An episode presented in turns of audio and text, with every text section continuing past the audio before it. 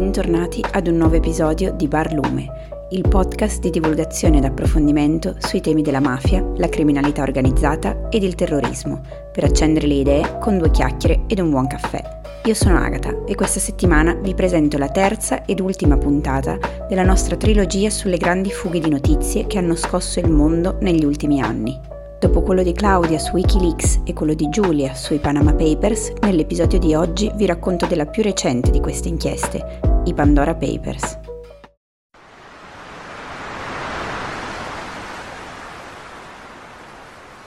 «11,9 milioni di documenti, 600 giornalisti, 117 paesi. I Pandora Papers sono la più grande inchiesta collaborativa della storia del giornalismo. Pubblicati nell'ottobre 2021, i Pandora Papers sono una collezione di documenti che rivela la ricchezza nascosta dai potenti della Terra attraverso un complesso sistema di società di comodo e conti offshore gestiti da società fiduciarie nei cosiddetti paradisi fiscali. I paradisi fiscali sono giurisdizioni in cui il tasso di imposizione è molto basso ed il regime legale per le attività finanziarie molto blando. Famosi paradisi fiscali includono il Principato di Monaco, le isole Cayman, le Figi. In questi paesi creare entità legali come società e fondazioni è semplice e i controlli che i fornitori di servizi finanziari devono fare sulle identità, le attività e le origini del patrimonio dei loro clienti sono minimi. Inoltre, questi paesi non partecipano agli accordi di scambio di informazioni fiscali con le autorità di altre giurisdizioni e rifiutano la cooperazione amministrativa internazionale. Questo rende i paradisi fiscali luoghi perfetti per l'attività di finanza offshore, vale a dire l'offerta di servizi finanziari a persone residenti in altri paesi, specialmente quelli che cercano segretezza per le loro attività e transazioni. Fra questi servizi spicca la creazione di fondazioni e società di comodo, le cosiddette shell companies, cioè entità legali vuote, aziende che non producono nulla, ma che servono a giustificare il trasferimento di fondi da un conto ad un altro. Questo permette di far perdere le tracce dei titolari dei conti e delle aziende, ma anche delle origini del capitale, in maniera del tutto legale. Per fondare ed amministrare queste società di comodo e le transazioni che le riguardano, nei paradisi fiscali vengono aperte delle cosiddette società fiduciarie, in inglese trust.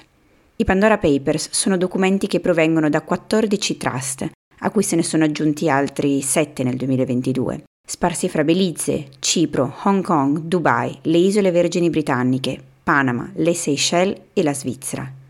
Quello da cui sono stati sottratti più documenti, ben 3,4 milioni, è il Trident Trust, una società fiduciaria fondata nelle Isole Vergini Britanniche nel 1970.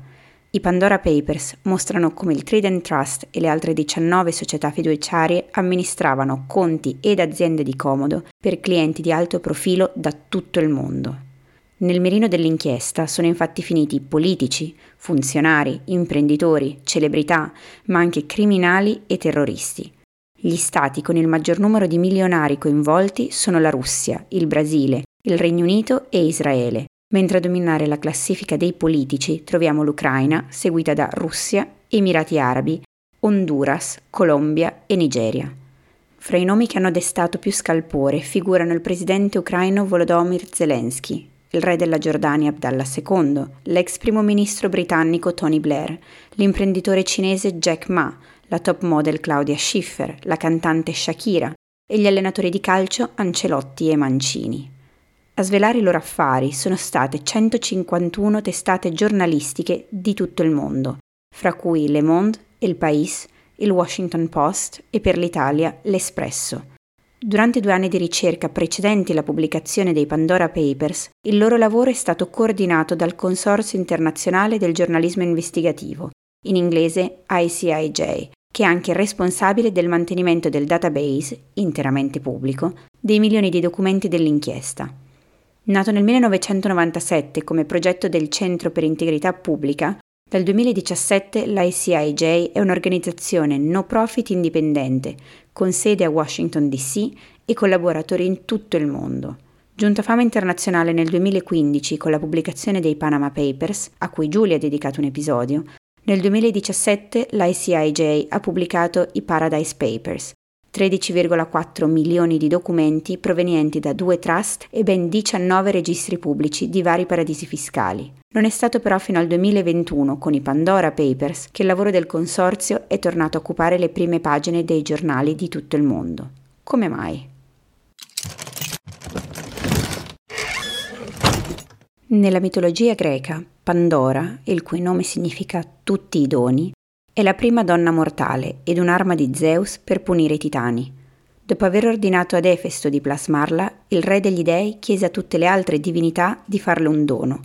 Quello di Zeus fu un vaso che raccomandò a Pandora di non aprire.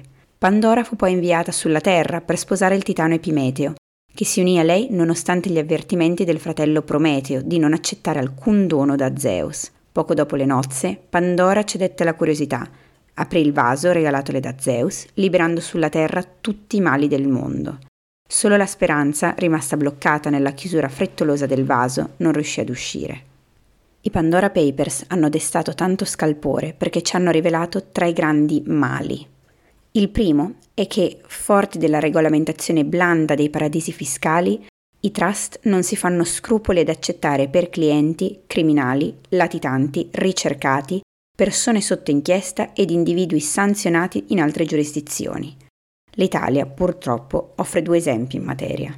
Uno è il camorrista Raffaele Lello Amato, detto a Vecchiarella, famoso per aver ispirato il personaggio di Salvatore Conte nella serie televisiva Gomorra.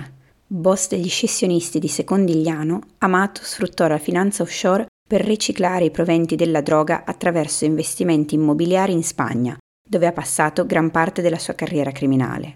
Usando la moglie Elmelinda Pagano come prestanome, Amato versò per prima cosa circa 3 milioni di euro provenienti dal traffico di droga alla Banque Monégasque de Gestion di Monte Carlo. Si rivolse poi a una società di gestione basata anch'essa a Monaco, la Moores Rowland International, la quale coinvolse a sua volta una controllata, la Radnor Investment SA di Panama. I presunti soci di Amato dettero a quest'ultima il mandato di sottoscrivere 10.000 azioni del valore nominale di un dollaro l'una di un'altra azienda ancora, la Palm Tree Service Ltd, con sede nelle Isole Vergini Britanniche. La Palm Tree Service Ltd stipulò a sua volta un contratto fiduciario con la società britannica Starfield Investment Limited, la quale acquisì un'azienda di Barcellona, la Mer Vacanze Immobiliare. Fu quest'ultima ad acquistare, per conto di Amato, dei terreni in Andalusia.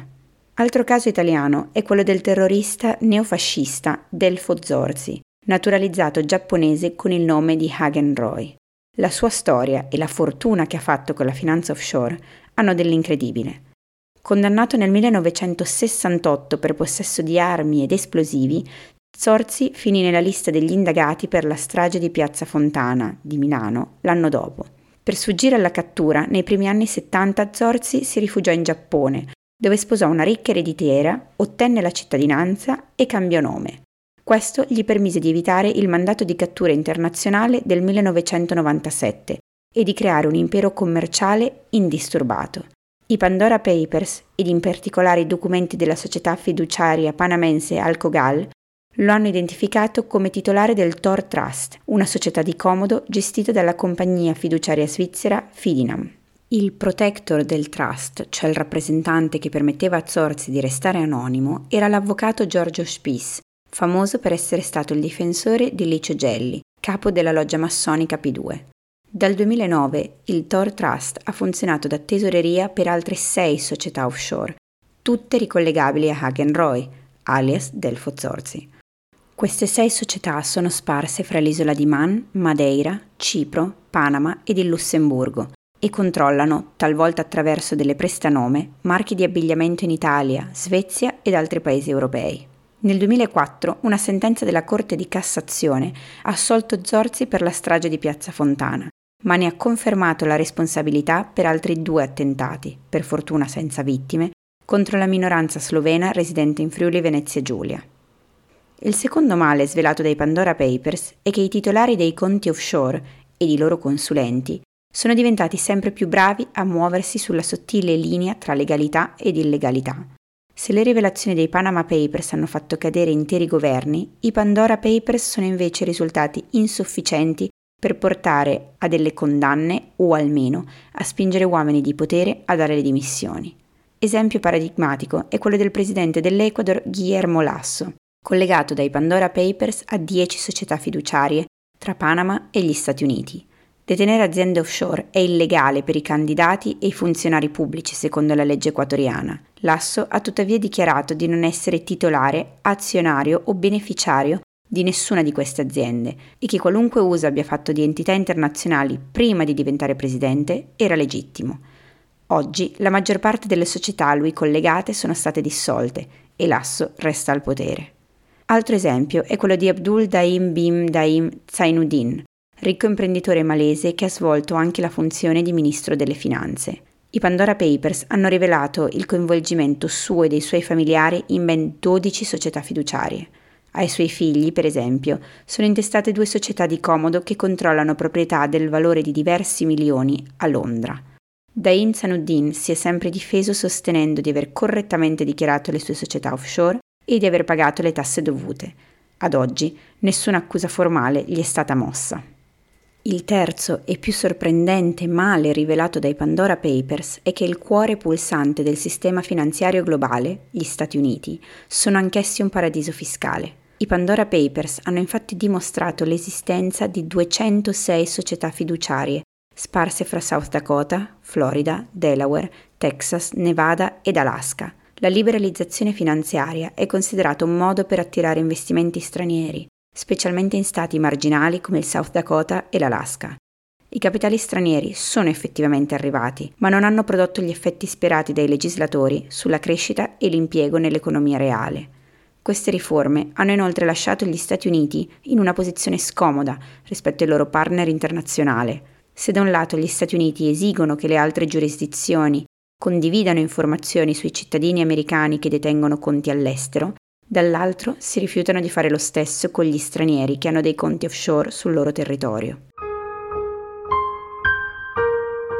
Contrariamente a quello che tutte queste storie potrebbero farci pensare, avere dei conti, delle società o delle fondazioni offshore, cioè in un paese diverso da quello in cui siamo residenti, non è reato, neanche se quel paese è un paradiso fiscale. Tuttavia, è innegabile che le zone grigie create dalla segretezza e mancanza di controllo della finanza offshore facilitano l'evasione fiscale, il riciclaggio di denaro, la corruzione e permettono a criminali e ricercati di muovere capitali indisturbati. Senza l'impegno degli Stati Uniti, motore della finanza globale, porre fine a questo sistema sembra impossibile. Nel 2014 gli Stati Uniti si sono rifiutati di aderire ad un accordo sostenuto da oltre 100 giurisdizioni tra cui altri paradisi fiscali come le isole Cayman ed il Lussemburgo, sulla condivisione di informazioni sui titolari di conti offshore sul proprio territorio. Inoltre, gli stranieri che possiedono società di comodo negli Stati Uniti sono esenti da una recente legge di trasparenza che obbliga i trust a dichiarare l'identità dei suoi clienti. E non è finita. I gestori di trust negli Stati Uniti non hanno alcun obbligo di verificare le origini dei capitali dei loro clienti il che li rende una perfetta destinazione per il riciclaggio di denaro. L'Enablers Act, un atto proposto in reazione ai Pandora Papers per emendare la legge sul segreto bancario e obbligare trust, avvocati e mercanti d'arte a verificare il profilo di clienti che intendono introdurre capitali negli Stati Uniti, è stata infatti bloccata lo scorso dicembre dal Senato. Dobbiamo quindi rassegnarci all'esistenza di un sistema finanziario parallelo ed opaco? No. Alcune delle inchieste iniziate grazie ai Pandora Papers, come quella sull'acquisto di una villa in Costa Azzurra attraverso delle società di comodo basate a Monaco e gli Stati Uniti da parte dell'ex primo ministro della Repubblica Ceca Andrei Babiš, sono ancora in corso. Queste hanno il potenziale di dimostrare che il sistema di scatole cinesi della finanza offshore viene usato sistematicamente da chi vuole commettere crimini finanziari e quindi aumentare la pressione politica per porvi fine. Forse dovremmo riaprire il vaso di Pandora, stavolta per trovarci la speranza rimasta intrappolata dentro.